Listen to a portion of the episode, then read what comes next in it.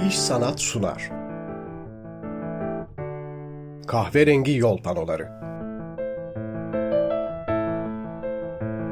İş Sanat'ın katkılarıyla hazırlanan podcast serisi Kahverengi Yol Panoları, Türkiye'nin kültürel zenginliğinin izini sürmek için yola çıktı.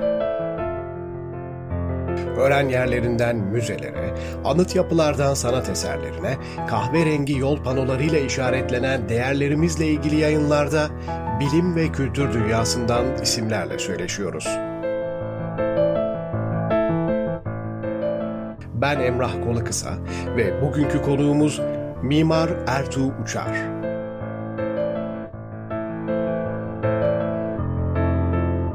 Kahverengi yol panoları başlıyor.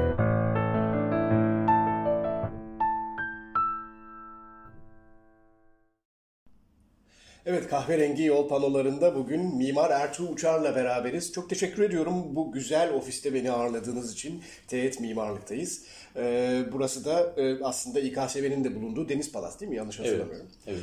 Ee, çok teşekkürler tekrar.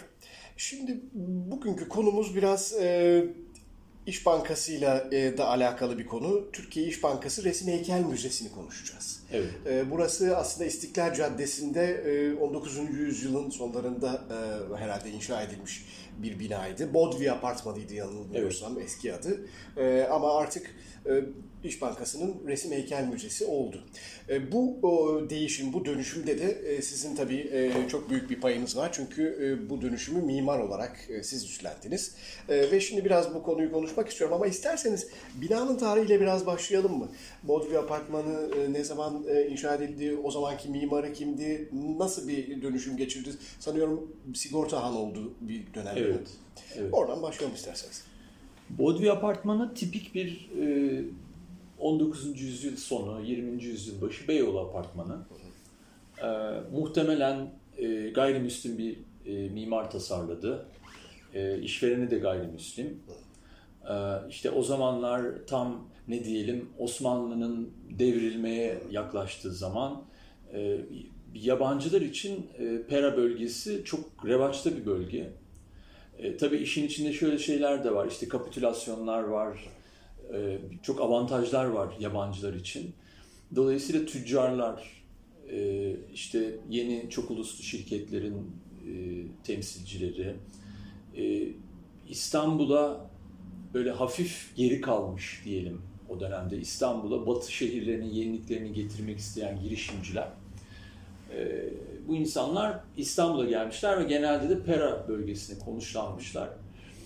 E, ve birazcık da onların da belki e, itkisiyle diyelim, Pera şeyin içinde, e, eski İstanbul'un içinde, yanı başında diyelim, böyle bir mini Avrupa şehri, böyle bir mini Paris gibi bir yer haline gelmiş. İşte Paris'te pasajlar var, burada da pasajlar var.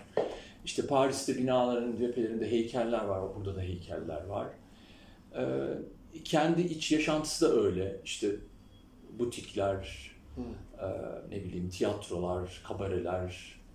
E, bugün onlara ait efemeralar zaten çok hani e, etrafta da ulaşılabilir bir şekilde var. Böyle e, o dönemde böyle mini bir Paris hayatı e, burada yaşanıyormuş. Bodvi Apartmanı'nda bu dönemin ürünlerinden biri. İşte üst katlarında yine böyle eski İstanbul konaklarındaki konut yaşamının çok dışında e, böyle işte salon salomanje, işte berjer koltuklar, arkada yağlı boya tablolar. Yani öyle evleri hayal edelim.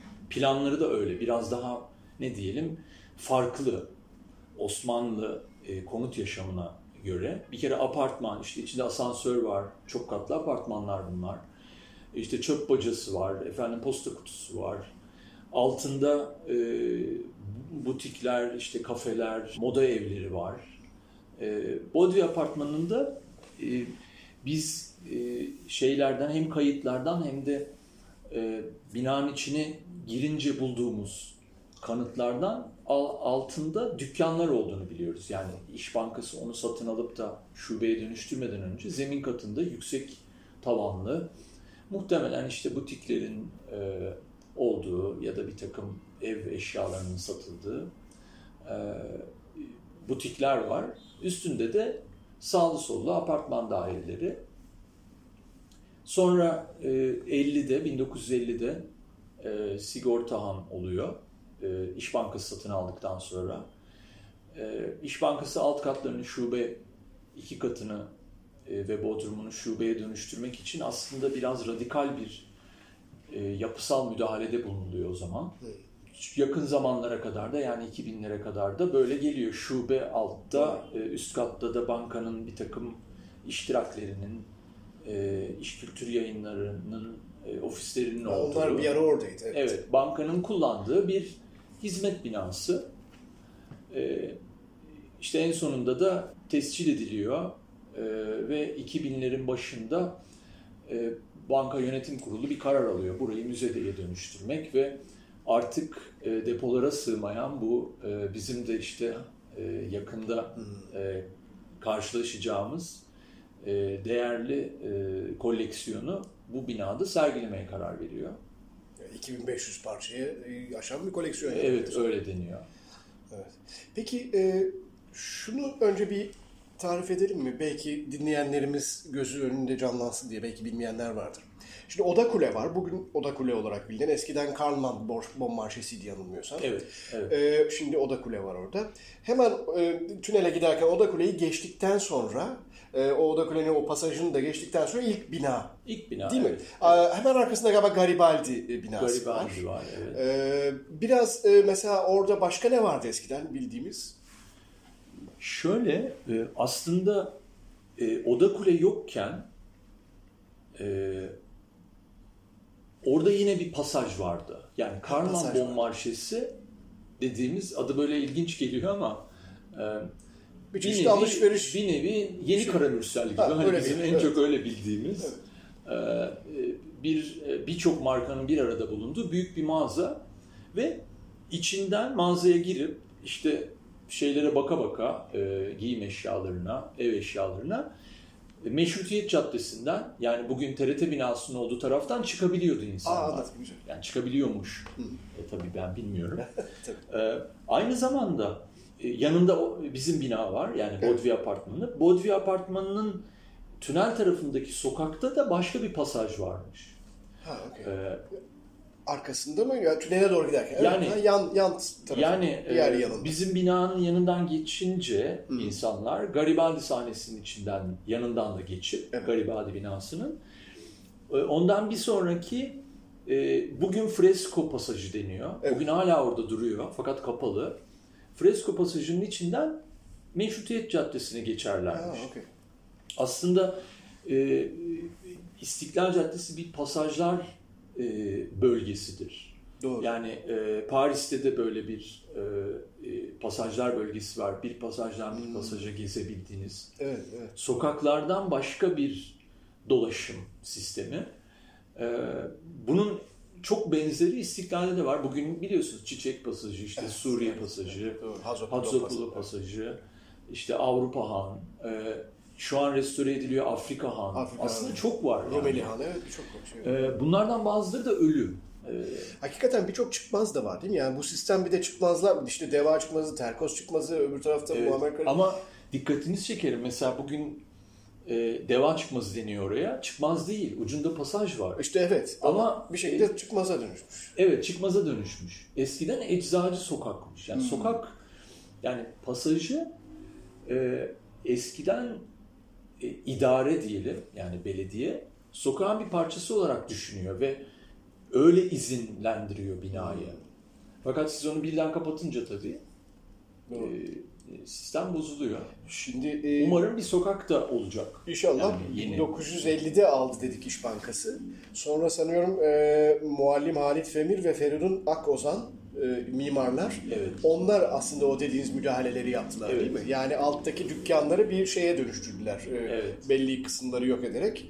E, Galiba girişte biraz e, farklı bir e, kapı tasarlandı diye düşünüyorum. Evet yani şimdi tabii biz bugünden baktığımızda böyle çok büyük bir müdahalede bulunmuş falan gibi yargılarda bulunuyoruz ama 1950'yi düşünürsek bu arada 1950'de tabii şey yani şöyle diyelim Cumhuriyet e, ilan edildikten sonra tabii bu Pera'ya kazanç için e, doluşmuş diyelim. Yabancıların planları da suya düşüyor yani. Ve birçok şey tüccar, şirket İstanbul'dan ayrılıyor. Hmm. Diyor ki ya Osmanlı'dan bir şeyler gelecekti ama şimdi Türkiye Cumhuriyeti Başka oldu. Şey. Savaş oldu fakir evet. ülke. Bir savaştan çıkmış. E, e, bir yandan başkent İstanbul'dan Ankara'ya taşınmış. Yani e, birçok yabancı şirket, Avrupa menşeli, Amerika menşeli şirket ya diyorlar bizim burada bir işimiz kalmadı artık. Ve tası toplayıp gidiyorlar. E konsolosluklar var Pera'ya canlılığını veren. E, onlar da diyor ki Ankara'ya gideceğiz çünkü başkent artık Ankara. Tabii. E, ve şunu da düşünürsek Cumhuriyet'le beraber e, yani artık yeni idare ya biraz Ankara'ya ve Anadolu'ya e, azıcık olan parasını diyelim oraya biraz yatırıyor. Orayı e, kalkındırmak için. Dolayısıyla İstanbul böyle biraz böyle ölü e, bir döneme giriyor hmm. diyebiliriz. Varlık vergisi de e, Tabii bir yandan da e, şunlar var. Şimdi oraya şöyle geleceğim. Önce işte kapitülasyonlar kaldırdıktan sonra bu yabancıların e, Cumhuriyet'ten önce kurdukları işte tünel idaresi, rıhtımlar idaresi, deniz fenerleri idaresi gibi bir takım kamu e, teşekkülleri onlar devletleştiriliyor. Bunlarla beraber bir grup bina, mesela Circle Dorian evet. gibi böyle büyük büyük böyle ada binalar, e, onlar e, satılığa çıkarılıyor. Hmm. İşte e, yani yine yabancı e, mülk sahipleri ya bizim burada artık e, çok işimiz kalmadı diye bazılarını satı, satılığa çıkarıyorlar. E, sonra varlık vergisi geliyor. E, ama ben mesela dikkat ediyorum bizim yapı kredi e, kültür sanatı da biz tasarlamıştık. Doğru, mesela evet. o bina da 1950'de el değiştirmiş. Ha, çok ilginç evet. Yani e, o dönemler 40'larda 50'lerde mesela bu binada yanılmıyorsam 38 miydi? Hmm. E, o aslında bir Türk aile e, şey yapıyor e, evet. aslında onu satıyor ama yani böyle e, mülkler el değiştiriyor. E, bir grup insan ya biz eninde sonunda buradan herhalde gideceğiz. E, en azından bir bir şey patlamadan gidelim diyenler oluyor. Evet, evet. E, yani bu bana onu hissettirdi. Yani bir şey bir kayıt gördüğümden söylemiyorum ama bu tarihlerde bir şeyler işaret ediyor diye düşünüyorum. Doğru ciddi bir değişim dönüşüm ee, hissi var. Evet bu dönüşüm şeyde de var. Şimdi mimarlara geleceğim. Evet. Şimdi neoklasik bir cadde. Evet. Yani her yer işte heykeller, oymalar, kalkmalar falan. E bir yandan da e, yani dünyada yeni bir mimarlık var yani 20'lerden itibaren işte e, Fransa'da, e, Amerika'da, Avrupa'da kök salmış e, böyle modern mimari, yalın e, binalar, işte e, ornament is crime diyen böyle düşünür adamlar. E, dolayısıyla böyle mimarlar da tabii e, bunları takip eden mimarlar belli ki bu beyler. Evet. E, ve, ve bu görev onlara verilince öyle bir şey bilinci de yok. Koruma veya tarih bilinci. Hı hı.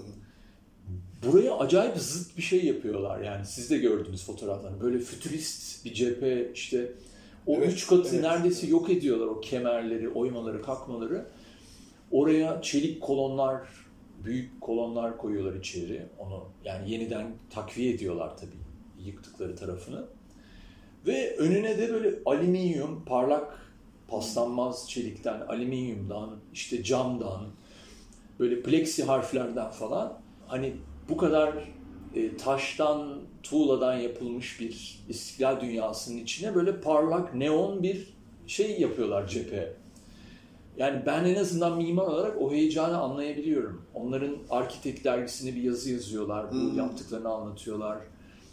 E, içindeki mob, e, odaların fotoğrafları var yani yukarıdaki demin dediğim böyle 20. yüz, 19. yüzyıl odalarındaki şeyleri düşünün işte avizeler, işte sehpalar, şunlar bunlar. Aşağıda e, böyle 20'lerde 30'larda e, tasarlanmış süper modernist mobilyalar, işte paslanmaz çelik, deri, e, masif ahşap ama böyle şey yüzeyler, işte ceviz, fornika yüzeyler, Yani böyle ilginç onu bugünden görünce insan e, Peki o mesela o dönem için pahalı bir dönüşüm müymüş? E, muhtemelen pahalı. Çünkü o zamanın yeni malzemeleri. Şimdi evet. alüminyum e, doğramalar, böyle kocaman büyük camlar, of, hani evet. mini mini camlar e, evlere takılırken böyle büyük cepheler, e, işte böyle akrilikten, plexten böyle yan, yana yatmış İş Bankası logosu hmm. yanıyor falan. Muhtemelen para harcanarak e, yapılan bir şey. E biz de bugün para harcadık tabii, binaya. Belki tabii, 50 tabii. yıl sonra da bizi böyle, böyle anlatacaklar yani. Kim bilir? Onu da soracağım. Şimdi ben çok ilginç bir yapısı var aslında binanın. Bir kere bir e, çok güzel bir asansör, hala asansörde e, duruyor. Bilmiyorum evet, kullanılacak duruyor. halde mi e, onu. Kullanılıyor. Ha, evet, kullanılıyor. Ve e, işte o asansörü sarmalayan çok güzel bir e, yuvarlak merdiven, evet. dönen merdiven. Ama sanki binanın arka tarafında iki bina iç içe geçmiş gibi bir his var. Bir değişik bir yapısı var binanın. Nedir oradaki evet, şey? E, yani şöyle e, biz bina içinde bina diyoruz. Şimdi bir bina, kitap hazırlıyoruz. ismini öyle koyduk. E, tabii şimdi 100, 1907'de yapılmış yanılmıyorsam bina. Bu arada mimarının yani orijinal mimarın ismini bilmiyoruz. Ama ee, ünlülerden değil yani Mongeri ya da işte e, Daronco gibi biri değil herhalde. Yani değil ama bilemeyiz yani. Bilemeyiz, evet. E, belki de onun bir ilk dönem yapısıydı. Yani ben hani çok da iyi olduğum bir konu değil yani mimar tarihi, e, sanat tarihi. Ee, ama hiçbir kayıt yok. Ee, eğer üstüne falan kazıldıysa da oralar yok olmuş hmm. o zemin kat 1950'de. O da ortaya çıkamıyor. Ee, şimdi bu İstiklal Caddesi gibi e, o dönemin mimarisiyle yapılmış e, binaları dönüştürdüğümüzde özellikle de e, konut ya da ofis değil de böyle müze gibi e, bir işleve dönüştürdüğümüzde e, önümüze bir teknoloji e, katmanı çıkıyor. E, şimdi 100 e, yıl önce onlar işte küçücük mutfaklar, küçücük banyolara giden 3-5 su borusu, bir de kalorifer tesisatı aslında o binanın teknolojisiydi. Ha bir de işte ampuller yanıyordu yani. bugünse binalar müthiş te- bir teknolojiyle donatılmış durumda. Hatta ben hafiften abarttığımızı bile düşünüyorum ama e, böyle durumumuz. E, bir müzeyi çok ağır tesisatlarla işte ısıtıyoruz, soğutuyoruz, Tabii. temiz hava veriyoruz, oraya kirlenmiş havasını çekiyoruz, nemini kontrol ediyoruz, aydınlatıyoruz. Bir de artık e, aydınlatma da böyle basit ampullerle olmuyor. İşte seviyeleri ayarlanabiliyor, işte resme göre. Doğru. İşte siz resme elinizi uzattığınızda alarm çalıyor. Evet. Ee, birisi olur da bir sigara yakarsa yangın alarmı çalıyor. Biraz Akıllı daha ileri giderse tabii. sular e, biliyorsunuz tabii, tabii, tabii, e, yangın söndürme sistemleri doğru. çalışıyor. Yani mutfağından e, şey çekiliyor. Yani bir sürü tesisat var ve bu tesisatlar da öyle küçük küçük borular değil yani. Hani soygun filmlerinde müzenin içinde adam kanalın içinden girer de işte çalar ya şeyi. Neredeyse o kadar büyük kanallar içinden hava, kirli hava ve temiz hava gidip geliyor. Dolayısıyla bir müzeyi yapacaksanız, özellikle de böyle A sınıfı bir müze yapacaksanız e, bu tesisatlarla binayı donatmak zorundasınız. E, e, duvarları işte taştan, tuğladan e, yığma yapılmış e, incecik e, 1907'de dökülmüş beton ve demirle ayakta duran e, çok iyi yapılmış olsa da e, böyle bir bina ya bu teknolojiyi yüklemek çok kolay değil. Bununla ilgili çeşitli yöntemler olabilir. Mesela bir yöntem e, İstiklal Caddesi'nde örneklerini de görebileceğimiz. Bu müzeyi e, aslında sadece e, bu müzenin cephesini korumak yani bir hmm 50 e, santim kalınlığında bir kağıt diyelim buna. Evet. E, ama arkadaki 1900'lerden 1900'lerin başından kalmış binayı tamamen yok edip oraya yepyeni bir, şey. yepyeni bir bina koymak. Dolayısıyla bu aslında bir bir bir cephe koruma diyebiliriz buna yani. Evet. Bu biraz daha sanki kolay olabilirmiş. Bu biraz daha kolay. Şeyi, e, Ee, daha da e, bence e, yine örneklerini görebileceğimiz, e, bizim hiç tasvip etmediğimiz bir yöntemde e, böyle bir bina ayakta kendiliğinden dururken bunun rölevesini almak, Hmm. bütün ölçülerini almak. Sonra binayı yıkıp yeni yaptığınız binanın dışını ona benzetmek e, gibi. Ki bu ne yazık ki bugün kurulların evet dediği yöntemlerden biri. E, bizse bunların e, ikisini de şu anlamda şey buluyoruz yani tam bir koruma olarak göremiyoruz. E, o günün yani o binanın yapıldığı zamanın dolaşımını, işte kapılarını, oda büyüklüklerini, atmosferini görmedikten sonra aslında o bina e, yaşayamaz. Evet. Yani e, bizim bu müzede yapmak istediğimiz de şu oldu. Ya acaba e, yani iki şey yapılabilirdi. Aslında yine tekrar şöyle döneyim. Bu binayı olduğu gibi koruyabilirdik de. Mesela İKSV biraz daha böyle bir bina. Evet. Ofis binası olduğu için aşırı bir tesisat Doğru. yükü yok. Ee, yine de ortasında bazı bölümler yıkılıp oraya asansörler yani bugünün asansörleri, bir yük asansörü, işte bir takım bacalar konmuş durumda. Ama binanın içinde e, dolaştığımızda 3 aşağı 5 yukarı e, 100 sene bir, bir asır önceki e, Halini koruyor. halini görürüz yani. Biz bunu tam olarak yapamazdık çünkü bu binaya e, çok fazla tesisat gerekiyor. İşte Evet. 2, 3, 4 tane asansör gerekiyor. Bir, bir oda, neredeyse bir oda büyüklüğünde bir resim asansörü gerekiyor. Ee, ekstra bir yangın merdiveni gerekiyor. Tek merdiven yetmiyor.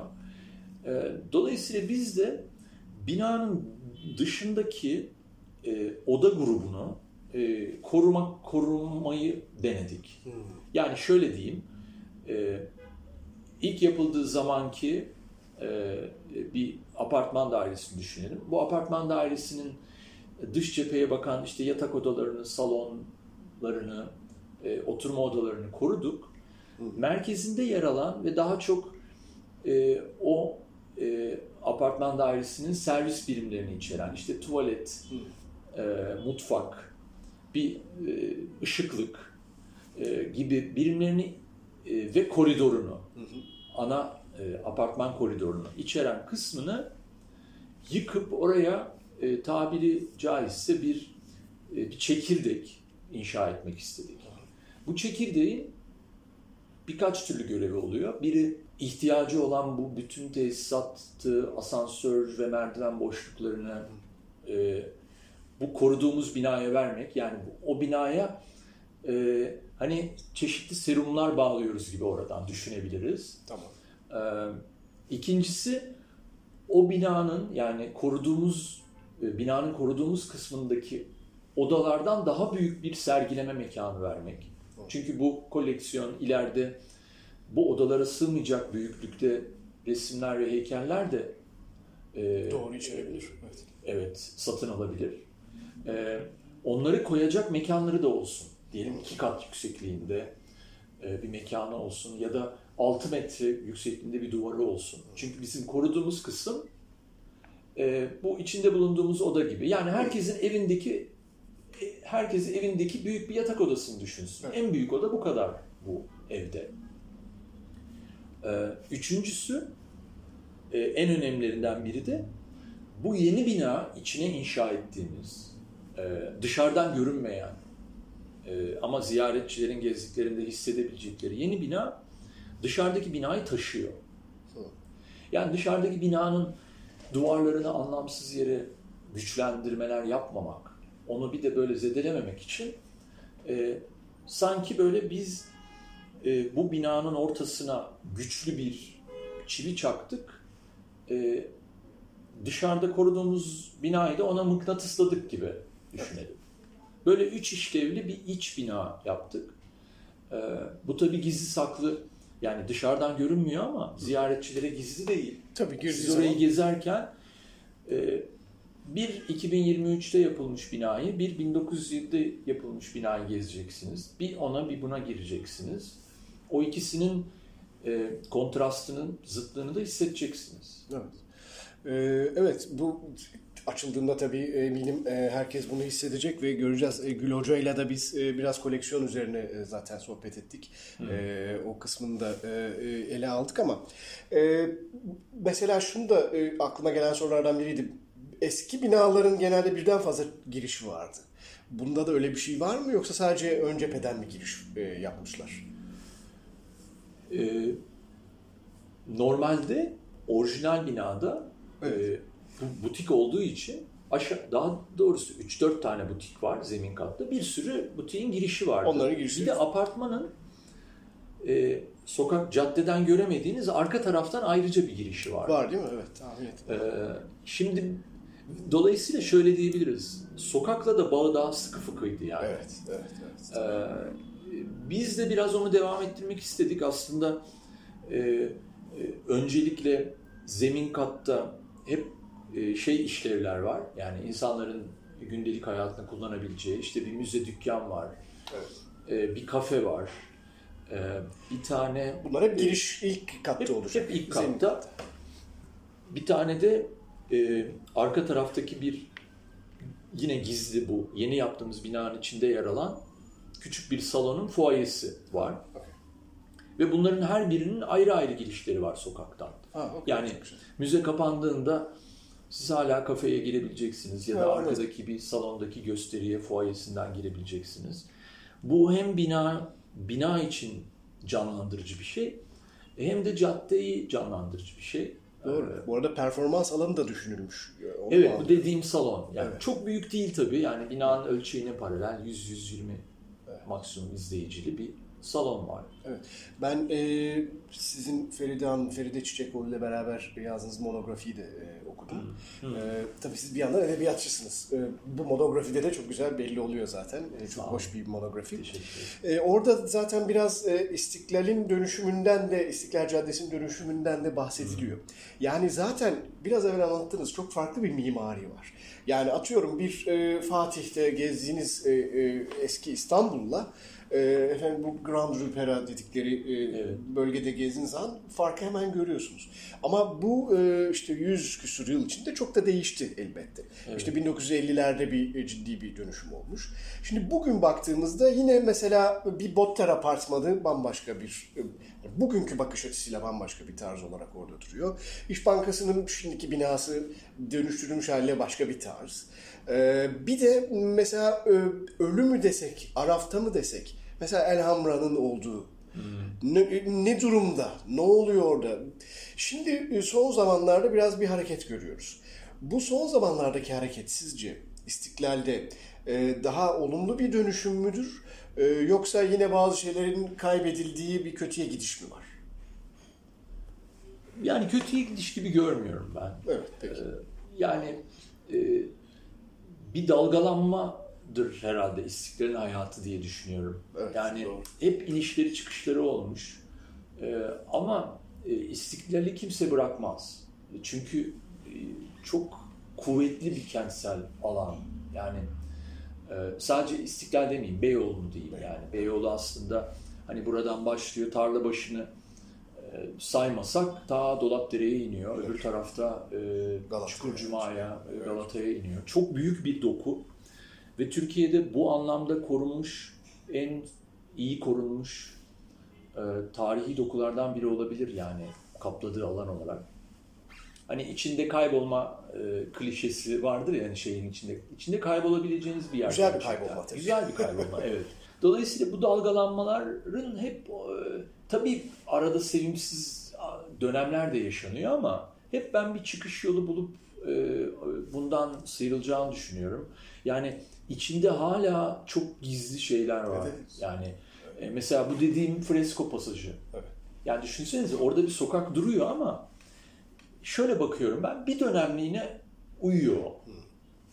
Şimdi umarım yeniden canlanınca çok şaşırtıcı olacak. Yani siz hiç kimsenin bilmediği karanlık işte içinde bir tane partinin logosunun göründüğü e, kimsenin de girmediği bir yerken e, birden üç bina yani İş Bankası Müzesi, Garibaldi ve Fresko Pasajı. Üçü de çok güzel üç bina. Çok iyi e, özenle dönüştürülmüş. Diğer ikisine de çok özenildi yani. E, birden böyle bir sokak çıkacak ortaya. E, dediğiniz gibi Suriye pasajı, Elhamra, e, mesela bu Afrika Han, e, eskiden şey Hayal Kahvesi'nin olduğu yerde herhalde. Büyük parmak kapı sokak. Mesela yıllardır orası uğraşılıyor yani bir şey Doğru, yapılacak evet, evet. ama işte biri vazgeçiyor öbürüne satıyor ama eninde sonunda bu hayatın içine girdiğinde birden orada bir çekim noktası olacak. Yani böyle ölü potansiyelleri daha doğrusu uykuda potansiyelleri çok fazla olan bir yer yani Beyoğlu. Doğru. Ee, bir taraf bir şey olsa o taraf öbür taraf e, ortaya çıkıyor. Kendini kurtaracak bir şey buluyor. Ben iyi olur diye düşünüyorum yani. E, çünkü çok enerjik. Ee, tabii bir yandan Yani öyle. e, Evet. düşünsenize hani herkes üzülüyordu işte caddeden şunlar gitti bunlar geldi onlar gitti bunlar geldi diye. Yani e, birileri gidip birileri bu kadar hızla geliyorsa e, Evet. bunlar da gider başkaları gelir o kadar hızla. Evet doğru. O, O o hareketlik hiç bitmedi. O onu Hiç e, kabul bitmedi, etmek evet. lazım. Evet. Yani ben neredeyse e, 1979'da okula başladım. Galatasaray Lisesi'nde okudum. Demek ki neredeyse siz zaten e, 40 yıldır falan yani buralarda e, çok işte 90'lardaki o dön- dönüşümde biz ne bileyim çok eğlenmiştik. Çok güzel günler geçirdik falan. güzel. evet. Ee, dediğiniz gibi ama her e, şöyle oluyor bazen kendi hafızam da beni şey işte şurası falanca kahveydi diyorum sonra şarapçı oldu sonra bir şey oldu bazen onları da karıştırıyoruz ama hep o anıların içinde de e, geziyoruz. E, Bazı yerlerin işte okul gibi efendim konsolosluklar gibi e, tabii ki olduğu gibi korunuyor olması da büyük bir şans ya da ne Tabii, bileyim doğru. kiliseler Saint Antoine olsun öbürü olsun. E, onlar tabii büyük bir şans E, çünkü oralarda bir şekilde el değiştirseydi kim bilir ne olacaktı Çok bilmiyoruz. Bu açıdan şey çok önemli. Kurum kurumların e, sanatta sahip Tabii, çıkmaları tabii, tabii, ve tabii, buradaki tabii. bir takım binalara sahip Tabii, çıkmaları. Şimdi tabii. düşünürseniz yani e, e, işte Meşer, Evet, e, evet, evet. Saltlar, işte Aksanat, Yapı işte kredi Borsan, hepsi Yapı evet, Kredi evet. Hepsi falan orada böyle yeri var. bankalar var. Sonra Anamet var. Alamet var Ee, doğru. E, yani bir 8-10 tane binayı bu kurumlar sahipleniyor. E, Onlar sahiplenmeseler onlar da gider yani. Doğru. İki gün sonra bilmem ne butik olur falan. Bir bakarsınız işte yıkılmış. Yerine o demin dediğim kendine benzeyen ama kendi olmayan kopyası yapılmış. E, Umarım böyle sahiplenenler artar yani. E, Evet. Peki çok keyifli bir sohbet oldu. Ee, Benim İstiklal çünkü hepimiz için özel bir yer. Teşekkür Ee, ederim. İstanbullular için. Ee, umarım e, müzede çok güzel olacak eminim. Ee, birlikte müzeyi de gezeriz. Kahverengi yol panolarında bugün Mimar Ertuğ Uçar'la söyleştik. Vakit ayırıp dinlediğiniz için teşekkür ederiz. İş Sanat'ın katkılarıyla yayınlanan Kahverengi Yol Panolarının bir sonraki durağında buluşuncaya dek hoşça kalın. İş Sanat sundu. Kahverengi Yol Panoları